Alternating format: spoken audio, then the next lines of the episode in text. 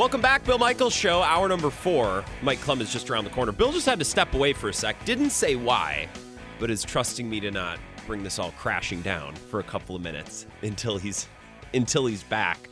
Really good conversation so far today. Some really great guests. Kevin Holden is always a treat and very informational, a learning experience for me to learn about motorcycle racing and his band Mama Tried. And look, Bill's not here. I don't correct Bill on air. Not that Bill makes a lot of mistakes, but like it's easy for me to sit here for four hours, right, and listen and like when he misspeaks or you know names a player or something wrong. I don't correct Bill on air. It's bad form. I do have to correct. I was sitting back here in studio when he was talking with Jeremy, that last guest, and they're talking about the band Mama Tried and the origin of the name, and it was a Merle Haggard song. It wasn't a like it was. It's not Waylon Jennings. I, I I have to I have to point that out uh, as someone that listens to a lot of really old country. I listen to country from basically every decade except like the last six years. And I'm not really in on current country right now. That doesn't mean that it's bad. Uh, but really anything up until the last couple of years. I was listening to a lot of early 2000s Kenny Chesney the other day. Kenny Chesney was on Radio Row. I didn't recognize him. I walked by him and thought, that guy kind of looked like Kenny Chesney.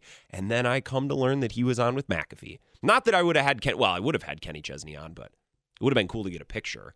One of the one of the first artists I remember when I was very very young was Kenny Chesney. His early stuff coming out. So I, I do have to make. I don't like to make corrections. Not that I know everything because I absolutely don't. But I do have to point out uh, it was not a Waylon Jennings song.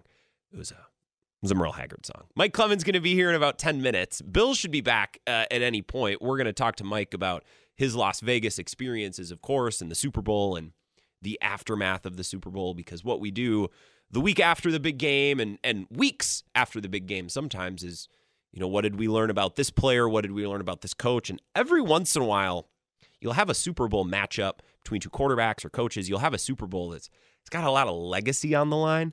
I felt like this super bowl there was a lot of legacy on the line for both teams right patrick mahomes had a chance to win his third and i don't have the histories in front of me, you know, Super Bowl quarterback, who's who's won how many Super Bowls. I don't know this information off the top of my head. I'm not a stat nerd. My brain doesn't retain information like that.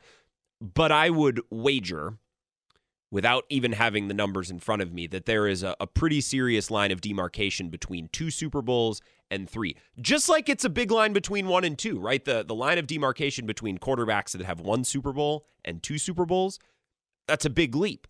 And I would wager, again, don't have the numbers in front of me, but I bet the club gets a lot more exclusive when you go from two to three. And that's what Mahomes was looking to do on Sunday night at the Super Bowl. Obviously, did it. Also, a, a little bit of an opportunity cost, a missed opportunity for Kyle Shanahan, right? Because he had an opportunity to win his first Super Bowl and kind of right the wrongs of his first two Super Bowl experiences. One with the Falcons as the offensive coordinator in Atlanta, where they blew the 28 to 3 lead. And then a couple years ago against the Chiefs. I don't really fault Kyle Shanahan. You know, losing coach, you always find things here and there. Could have gone differently, could have called this instead, could have used this timeout differently. I think Kyle Shanahan's players, both a couple of years ago in 2021, 2022, and it, last Sunday against the Chiefs again, interestingly enough, for the second time. Like, I think Kyle Shanahan's players had opportunities to go and win that game. Jimmy Garoppolo missed that throw to Emmanuel Sanders a couple Super Bowls ago. If he hits that throw, we're talking about Kyle Shanahan. He would have been playing for his second ring on Sunday. Instead, he misses that throw. Patrick Mahomes goes on to win. Now Mahomes made, you know, an unbelievable throw to Tyreek Hill on third and 15 and, and certainly did his part in winning the Super Bowl. I'm not saying the Niners blew it, but the Niners, the players had opportunities to execute and win that game. And I think the same on Sunday night. But the legacy that was added to Patrick Mahomes' reg- resume and, and the missed opportunity to add to Kyle Shanahan's legacy, this is an important Super Bowl in that regard. And I also don't know what comes next for the Niners. Deebo is getting older; he's expensive. Kittle's getting older; he's expensive. Barely even did anything in that game. And I know he's a he's a blocking tight end, and they do have a lot of mouths to feed on that offense between McCaffrey, Kittle, Aiyuk, Deebo. Jauan Jennings is very good too. Deebo didn't do anything. Kittle didn't do anything. I guess Jennings did most of it, but Aiyuk didn't do anything. There is a sense that I, I don't know, maybe the ball could have gone to their playmakers more on Sunday night. Aiyuk especially. I don't know that that was the matchup for Deebo. If you look at wide receiver profiles that succeeded against a really good Chiefs defense, really good corners, really good secondary. Um, but I, I, I feel like maybe their offensive game plan could have been a little different. But they had a lead. Right? That pass rush, Chase Young and Bosa and Kinlaw and Armstead, they had a chance to go after Mahomes and get him and close out that game, and they couldn't do it. I know Kyle Shanahan probably shouldn't have taken the ball to start overtime, but it's not like he completely took away a chance to win from his team. They could have, they still could have won, right? In overtime, and I've been saying this a lot on my show from four to six, like the Niners still need to get six and prevent the Chiefs from getting six. Whatever order it happened in, right? We can we can nitpick it, but it's not like the Niners didn't have a chance to win. Bill, I, I did have to point out while you were gone. That, yes. Uh, I had to make a slight correction. That Mama Tried was a Merle Haggard song, not a Waylon Jennings song. Yeah. When he said uh, outlaw, I thought it was the outlaw Waylon Jennings, and yeah, I was uh, it was Merle Haggard. And you let him Correct. go with it. You didn't make your guest look bad, which I can respect. No, I appreciate. It. No, well, I don't think he knew off the top of his head because he didn't come up with the name of it. He's got two partners, uh, Scott and Warren, and both guys are great guys. But those two are the guys that came up with the Mama Tried side of things. So I think well, because they're the ones that really kind of brought it up, so to speak. I don't think he, uh, and he he might have been nervous too. Who knows? I don't know. But it was fun. It was good stuff. And he had some people downstairs that uh, they wanted to say hello. So went down and kind of showed them around a little bit. And then you did a fine job for the seven minutes that I was gone. So sometimes when you're when it's just you and you're home alone, you you don't have secretaries, you don't have people working the front desk, you don't have you know anything like that. So you just kind of you're like, okay, I'll, I'll show you out because the the one good thing about what what I do and where I'm at is like when we get guests, I have an automatic like my garage door opener and the internal doors are all automatic, so I can just say, here you go, come up the stairs. And you can follow the sound of my voice when you get inside. And once you're in, let me know, and then I will go ahead and shut all the doors and lock everything back up because I can do that remotely now. But, uh, but yeah, today it's like, ah, can I see this? Can I see that? And uh, so I said, yeah, you know, we'll get Grant to take it for a couple minutes. So thank you, sir. My goal was Good to just not bring the show crashing down, and I, I think I accomplished that. So I'm happy. right, right. Um, so you were talking about Super Bowl, and you were talking about uh, what the the Kyle Shanahan uh, thoughts as far as uh, you know not taking the ball. Well, really, what I was doing is I was I was trying to switch the topic to kind of set the stage for Mike Clemens, who's going to join us. Um, Yeah. But yeah, I mentioned Shanahan. Like he could have done a couple of things better, but I- don't know. We always feel the need to scapegoat and blame somebody. And I watched that game. It's not like his players didn't have chances to go win and make plays. Here's my question: Does he deserve to be crucified the way he is? Because I don't think so. I mean, he had, look. I disagree with the way he did overtime, but does he deserve to be crucified the way he's been? No. You know what I mean? No. Nitpicked, yes. Crucified, no. So, uh, b- because they're, I mean, nationally, they're killing him. And I'm thinking, you know, and they're killing him because his players didn't know the overtime rules. And that looks bad, that, you know, whatever. But my argument is let's say they did. Let's say every player knew the overtime rules, 100% understood them. Would it matter if they took the ball first? If they if everything still played out the same, what would it have changed if everybody on that team and on that field knew what the overtime rules were? maybe their mindset is a little different, but also like it's overtime and you're in the Super Bowl and you're playing Patrick Mahomes. Are you telling me that your intensity wasn't quite up because you didn't understand the situation? Like, come on, man, it's over. You need to go score six. And then the Right. defense, you need to get a stop. That doesn't change just because the order of the possessions, or it shouldn't change. Right. Exactly. And that, that's that's kind of my point is is that if if your head coach says we want the ball, unless of course you got a guy like what, you know, Jaire Alexander that runs out and tries to screw up your coin flip. But if if by chance your coach says we want the ball, if you know the rules, do you play harder? No. You know, you, you may know that even via the old overtime rules, you went down and scored, they get a chance to possess the ball. Now you know you got to keep them out of the end zone, so it's not like you're going to play that much harder. You know you're not playing a full quarter if they score a touchdown, it's over. So I don't know what the whole well they didn't know the rules. Well, Shanahan did, and that's all that matters. You may not agree with his logic, but he knew it, and that's all that matters. And and that's my argument is I, look, Shanahan's a good coach. And it took Andy Reid a while to beat down the door and finally walk through it. Maybe Shanahan against his opportunity next year, the year after, the year after that. But that's the one thing that I don't understand is I'm listening to the national people play over and over and over again players in that locker room who said, "Yeah, I didn't I didn't really understand the full extent of the overtime rules. I didn't know what they were. I didn't know they had changed." But if your head coach does, I don't think it matters. Because it wouldn't have changed any circumstance. If you still take the ball first, it still plays out the exact same way. There is nothing that knowing the overtime rules, whether you did or you didn't, would have changed the outcome of that game. Unless, of course, he doesn't take the ball first and decides to give it away.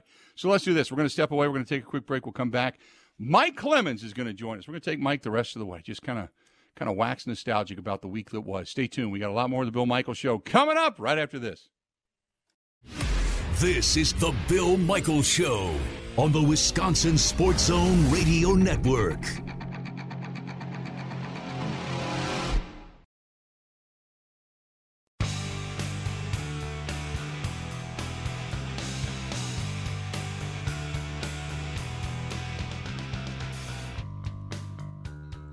Good to have you back. Bill Michaels Show. Continuing on on this Friday. Getting ready for the weekend. Kind of a weird weekend, weekend without football, but you have the uh, Daytona 500 coming up this weekend. You've got golf in the Genesis this weekend. You got pitchers and catchers have reported. You can see some baseball action this weekend. You've got the NBA All Star game this weekend. So a lot going on. A lot going on out there. Joining us now on the hotline is our guy uh, Mike Clemens. Michael, how you doing, buddy? Glad to uh, glad to know you made it back from Vegas. Unless you're still there in jail. no, came close. No, your trip back now. You had the flight delay in Dallas. Was that due to yeah. weather? No, it was. Uh, it was we we flew to Dallas. We were a little bit late getting in, and we thought, oh my god, we're not going to make our flight. We had a connector, and we waited. I think it was like forty five or fifty minutes. The there was a, a team from MSOE. I don't know what they were. Or, or, but it was a big group of people, and their flight was late, and we were their connector. So they held the flight to make sure that everybody could make it on because it wasn't like you were missing one or two people. I think it was like 12 to 16 people that would have missed their flight. Mm. So it was a group from MSOE and which is fine. We waited for the uh, the college kids, and uh, we had a great time, and it was a good flight coming home. But it was just we got back late. It was about 1.30 by the time I got home. I sat on the tarmac at Minneapolis St. Paul Airport watching them de-ice, de-ice the plane twice, then mm-hmm. go back to the gate to refuel. And you know, I haven't seen oh. that very often. But you know, when you realize the pilot says, "Yeah, we're not sure that they got all the ice off the plane." and we just want to make sure. That's Take a little bit time. more of an interesting takeoff when. Yeah, you know? take your time. Yeah, no problem. Take your time. I'm good with that. You know, whatever you need. Hey, I got a scraper in my bag. I can help you. I'll, I'll go down, yeah, do the windshield, yeah. whatever you need. I'll come out and help, whatever right. you need. And then you, you know, I'm sitting at the back of the plane and I'm taking a, a real close look at the flaps. Like, are those working? yeah, okay, all righty. Just making sure. So listen, if you don't mind today, I really don't have anything about Packers. There's a lot of good stuff we got about Packers. Thank you to this show for having such a great uh, setup and an established thing now at the Super Bowl where people come to you and ask you how to do it and where you can lure, you know, the quarterback of the Green Bay Packers over like uh, Jordan Love and and Donald Driver and all that stuff. That's really it helps me to you know gather information about the story. But I I wanted to share with some folks. This is like stuff I didn't even have time to play during the week of the Super Bowl because there's so much going on every day. But mm-hmm. I I find this interesting football stuff that Matt LaFleur and his coaches, or Brian Gutekunst and his staff, are going to have to face. Like you talked to Matt Nagy, offensive coordinator, who, if Andy Reid had decided to step down this week, probably would be the new head coach of the Kansas City Chiefs. I think he's the next head coach in waiting, if and when Andy ever decides to, to step down. But you know, you're in a circle of conversations at the Chiefs hotel, and they're talking about their running back Isaiah Pacheco. Now, you know, this is a, a, a question mark that the Packers are going to face, and Gutekunst seemed to indicate that Aaron Jones is back because he had such a great last half of the season.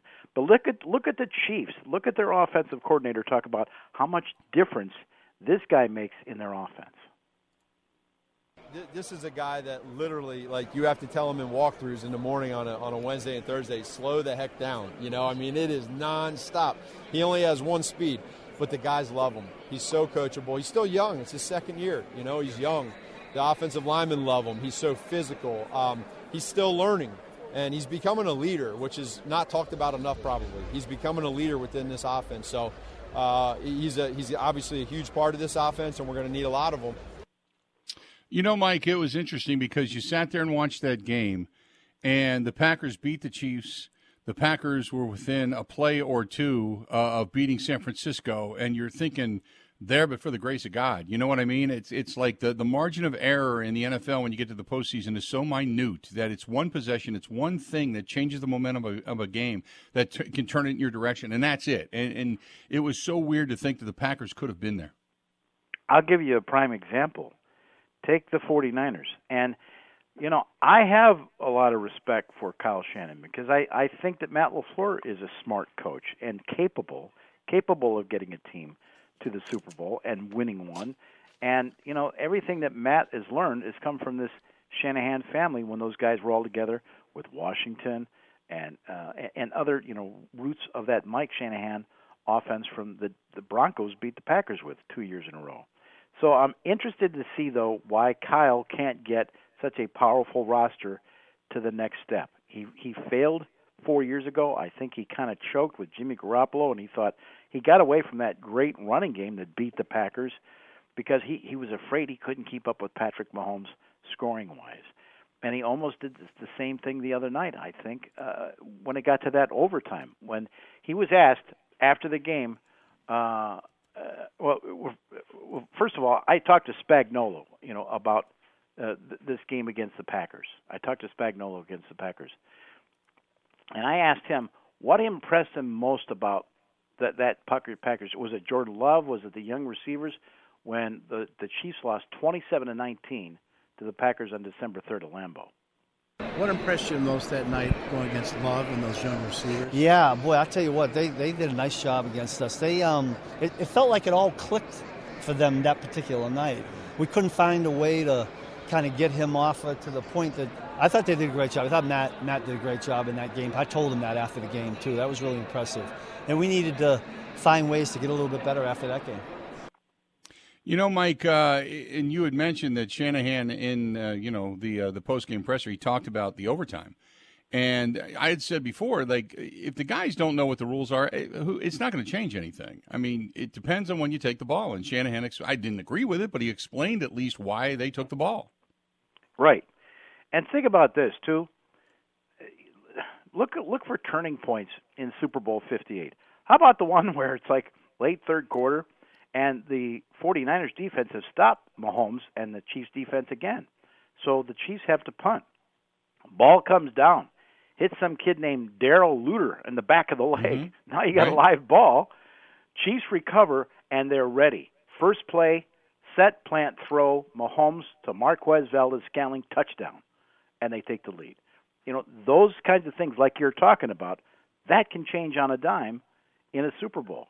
So then after this loss, Kyle Shanahan was said, "Why did you take the ball to start to overtime in the post game period?"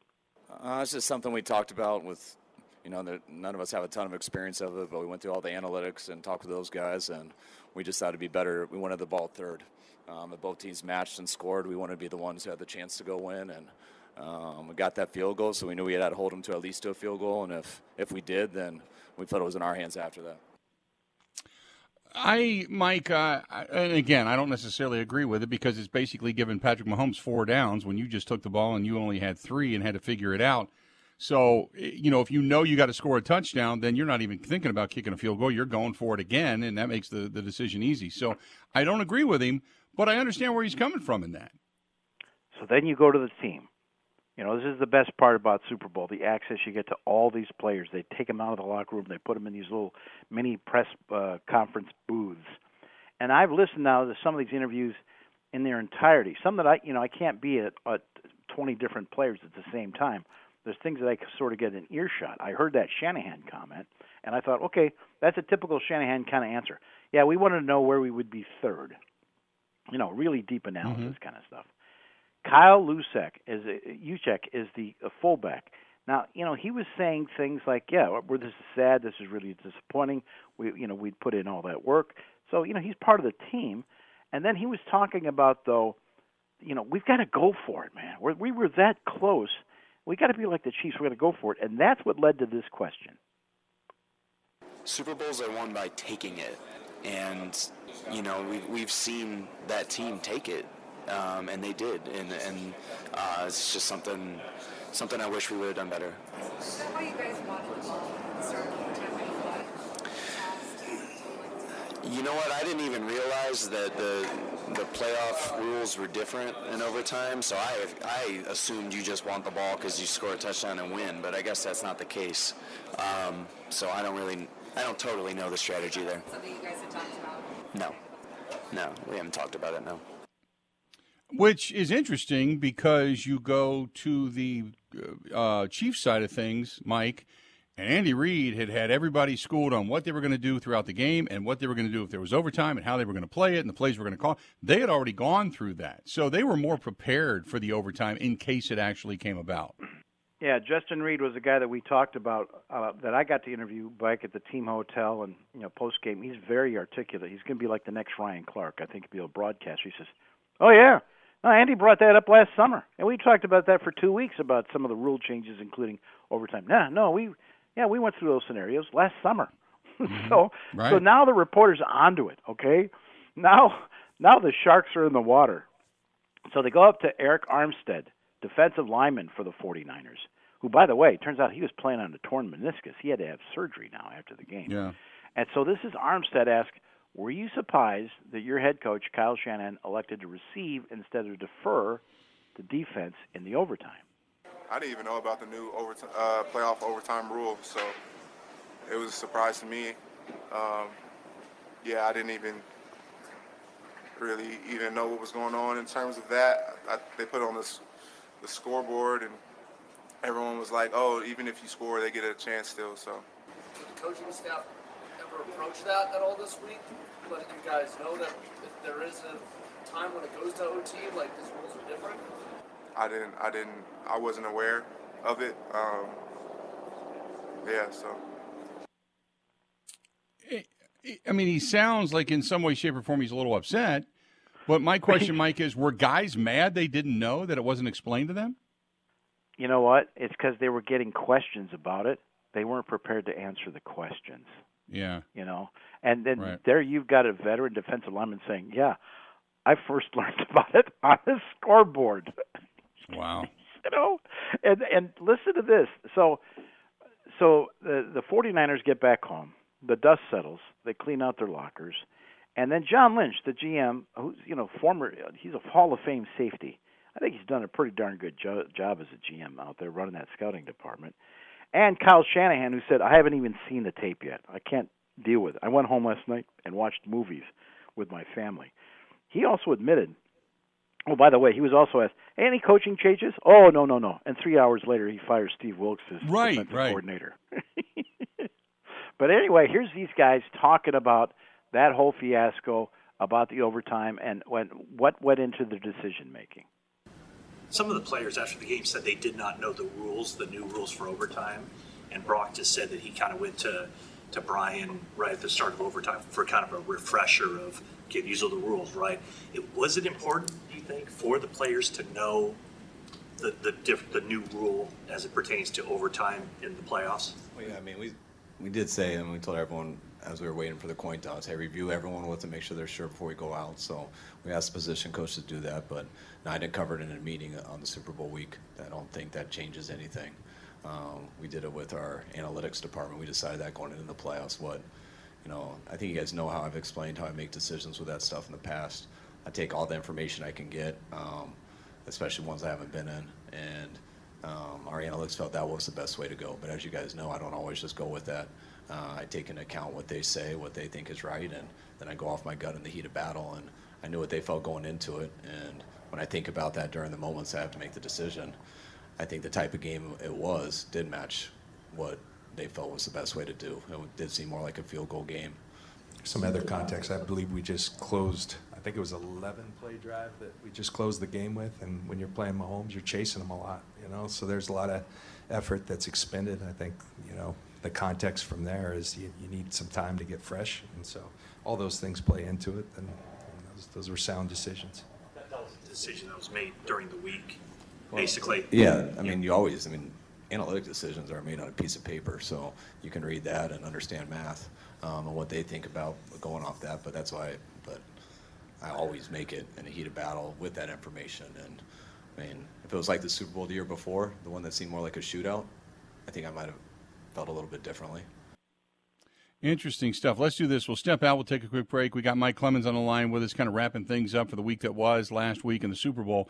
This portion of the program brought to you by our friends at Koehn and Koehn Jewelers in West Bend. They want to rock your world. That is Koehn and Koehn Jewelers. If you didn't get something for that special somebody for Valentine's Day, there's still time. Head out there today, this weekend. Maybe you'll see them next week and go, surprise! So you didn't forget about them. You're good to go. Koehn and Koehn Jewelers. They want to rock your world in West Bend. Go to Koehn, K O E H N KoehnJewelry.com. That is KoehnJewelry.com. More with Mike Clemens coming up. Covering Wisconsin sports like a blanket. This is the Bill Michaels Show on the Wisconsin Sports Zone Radio Network.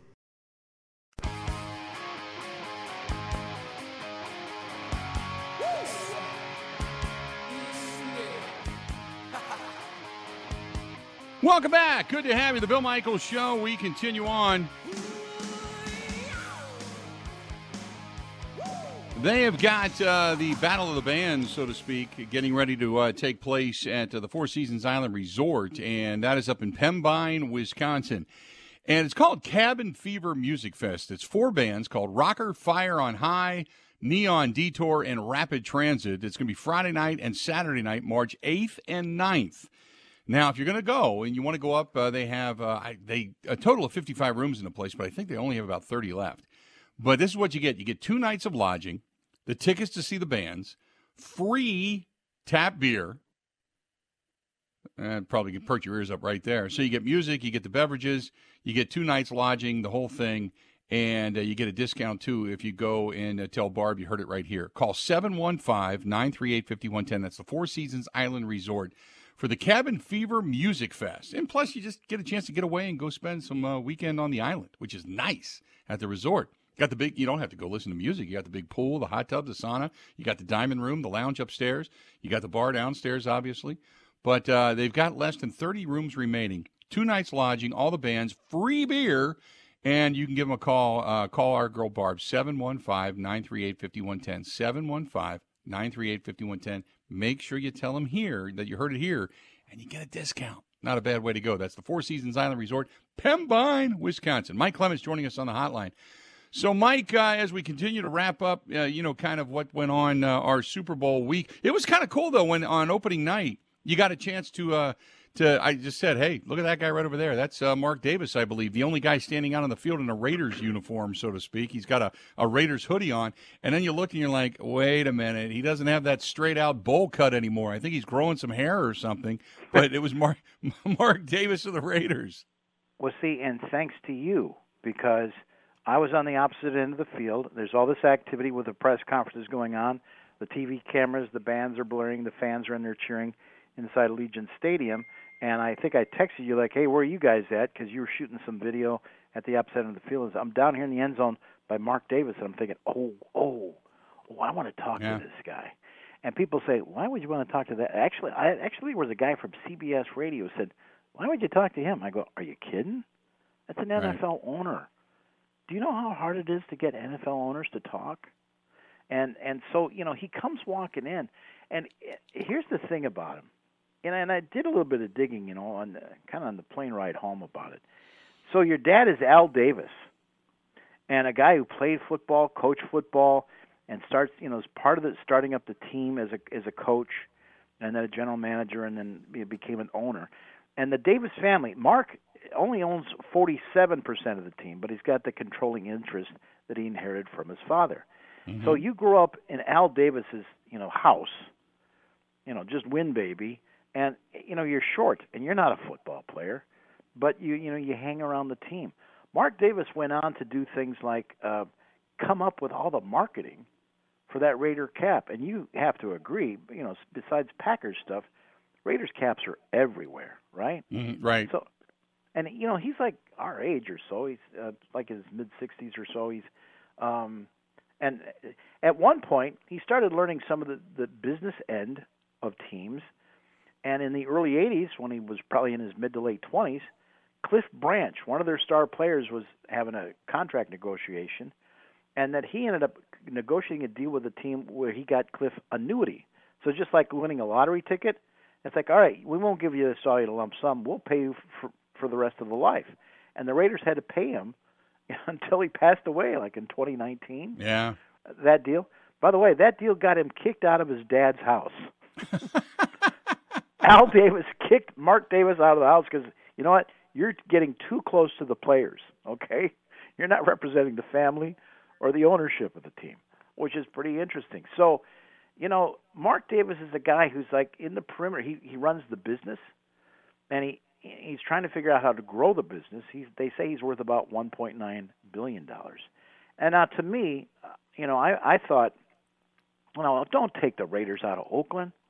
You know, the, the, think about you think about the pit and you think about all their their fans that are down there. But you know something? Some time that I spent when the Packers were in San Francisco, the crime in Oakland is just out of control. Yeah. It's out of control. You know how well run an In-N-Out burger place is, just like any Yep. Culver's in the state of Wisconsin. Okay, so they've got a wonderful run, uh, great In-N-Out burger place that happens to be in Oakland, not far from the Coliseum, which was built in 1965, where the A's and the Raiders have been playing. They have to close it down.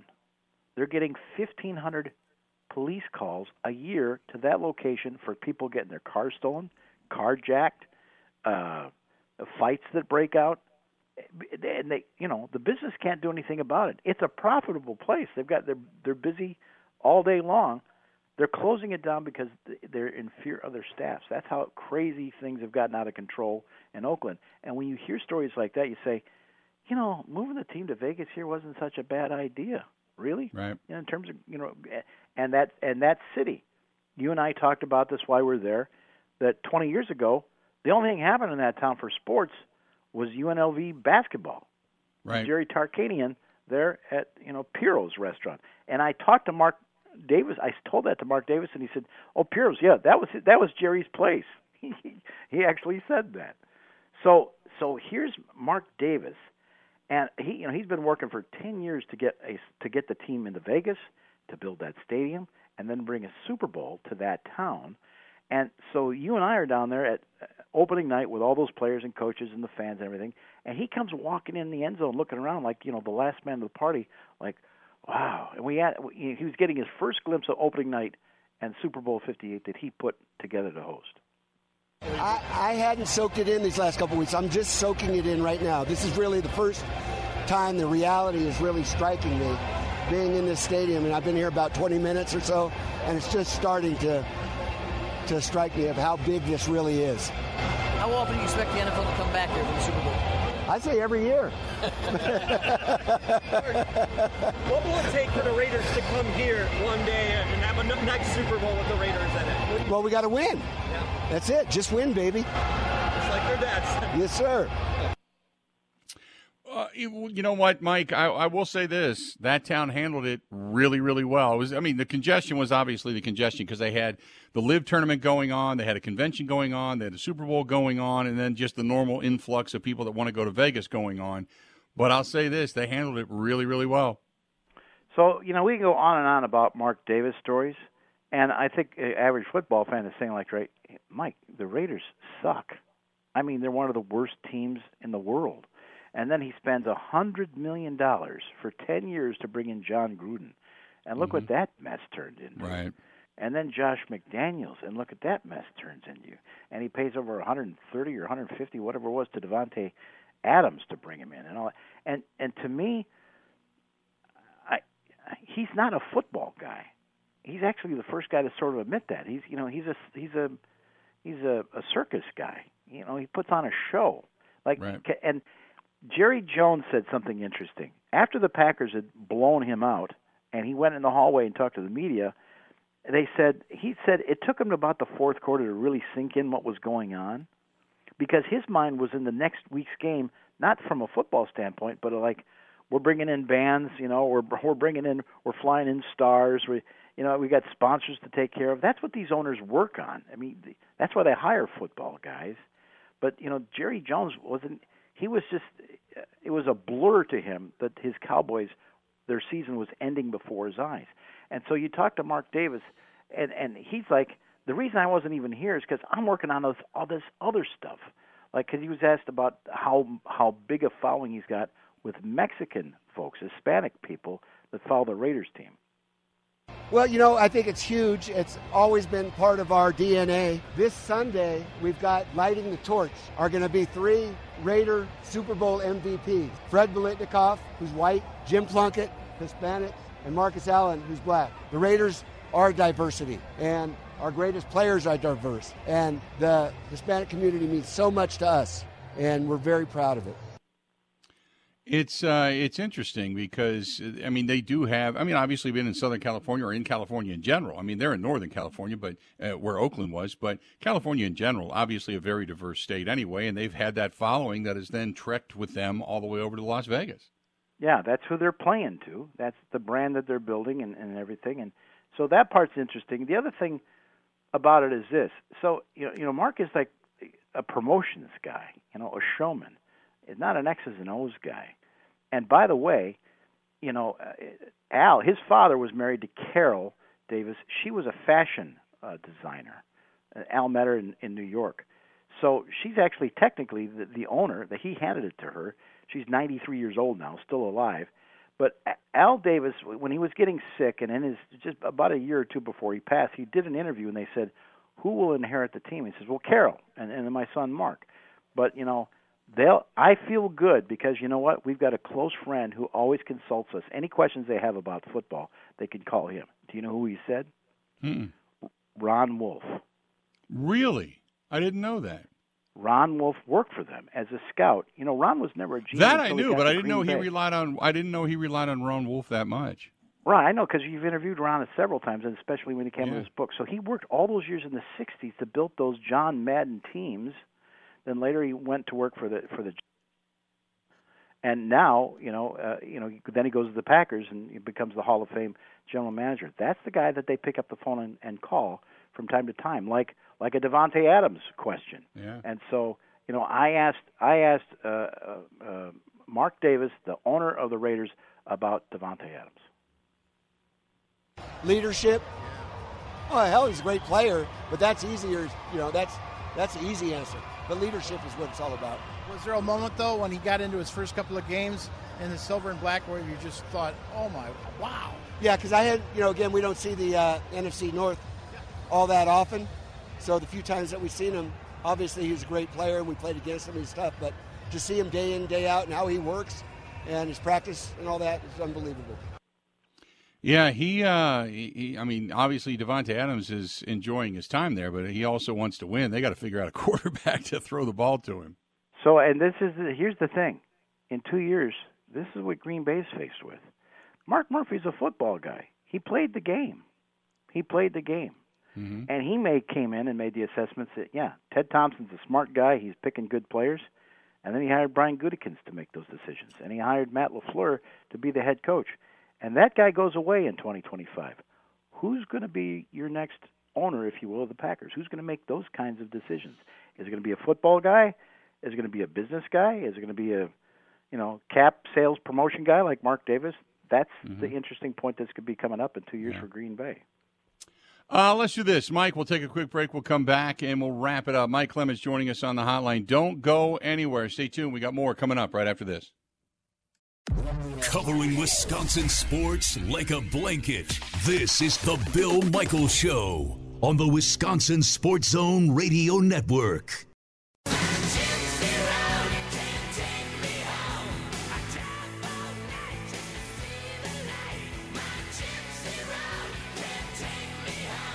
Good to have you back. The Bill Michaels Show. Final segment on this Friday before we get out of here. Glad you're with us. Mike Clemens joining us on the hotline. So, Mike, you're back. Now we got uh, what? We got combine on the horizon. Then we get into free agency, and then we got the draft, and it's the uh, the 24/7, 365 cycle that is the NFL. Yeah, I'm trying to find out more some of these uh, uh, defensive assistant coaches that they've hired now after you know making the change at defensive coordinator, and then a week from next Tuesday, I'll be in Indianapolis, and then we'll get to talk to Brian Gutekunst, the GM, as they start uh, the combine and looking at players there. I do have a strong whiff that once again there'll be changes at the combine.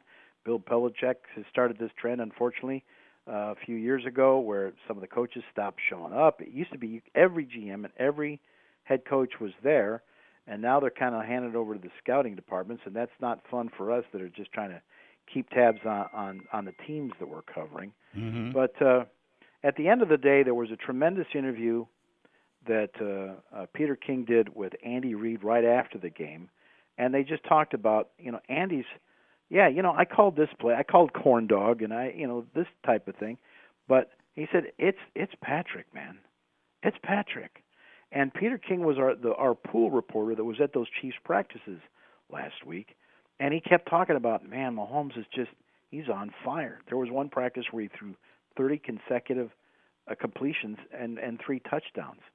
And and and Andy said, "Yeah, you know," he said, "on Wednesday's practice, I threw a defense at him that the 49ers run rarely, but it's something you might see. I didn't even tell him about. He had nothing to react to. He came up to the line, he took the read, he snapped the ball, he made the right move with his feet, rolling out to the right, and he found 83 in the corner and zipped him a laser and scored a touchdown to one of his tight ends, uh, Noah Gray. And Peter wrote about that. I remember him writing about that in the pool report. He goes, "Yeah, I was. I was there. I saw that." And Andy Reid said, "You know what?" So we watched that tape after practice, and Matt Nagy, his offensive coordinator, was there. And Andy said, "Man, you know, do you ever get tired of seeing those?" And and Matt Nagy said, "No." you know, he's right. I mean, Mahomes is he at 28. He's just perfect. What he does with his footwork, the accuracy of the passes, as a leadership, leadership, he's the guy to beat. You got to figure out a way to beat him. His his quarterback rating goes up like 15 points in the postseason. Yeah.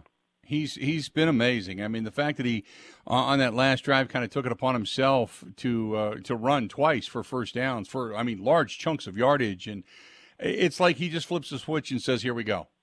You know, I was uh, one I, I, at first glance. I'm like, so where's Nick Bosa? They're paying that guy thirty million. Right. Well, you know what? He was doing what he was told to do. He was he would take those tackles and stand them up way outside, but at the same time he's trying to contain Patrick Mahomes at the same time trying to speed up his clock, make him throw. And Bosa did what he was told to do. It's if you go after him, he's gonna he's gonna run away and he's gonna pick up 30 yards. And so you've got to somehow contain him and pick up his clock at the same time. Maybe try and get a hand up. He's really tough to beat. Mike, great stuff. It was great. Uh, you, me, Grant, Erica, Kristen, and all the work that everybody did. It was it was great. It was a great week of stuff. Good to have you home and uh, breathe easy for a little while, and then we're all back at it very shortly. All thanks to you, Bill Michaels. Have a good weekend. Thank you, pal. All right, buddy. Talk to you soon. Grant, enjoy the family. Do my best. I, I don't know why I said that. I love my family. I, I can't wait. Uh, it'll be. I'll have a great weekend. You enjoy your weekend as well. Mom and Dad, I love you. I don't know where that there came you from. go. That's it. Time for us to get out of here. Until we talk again, have a good one. See ya.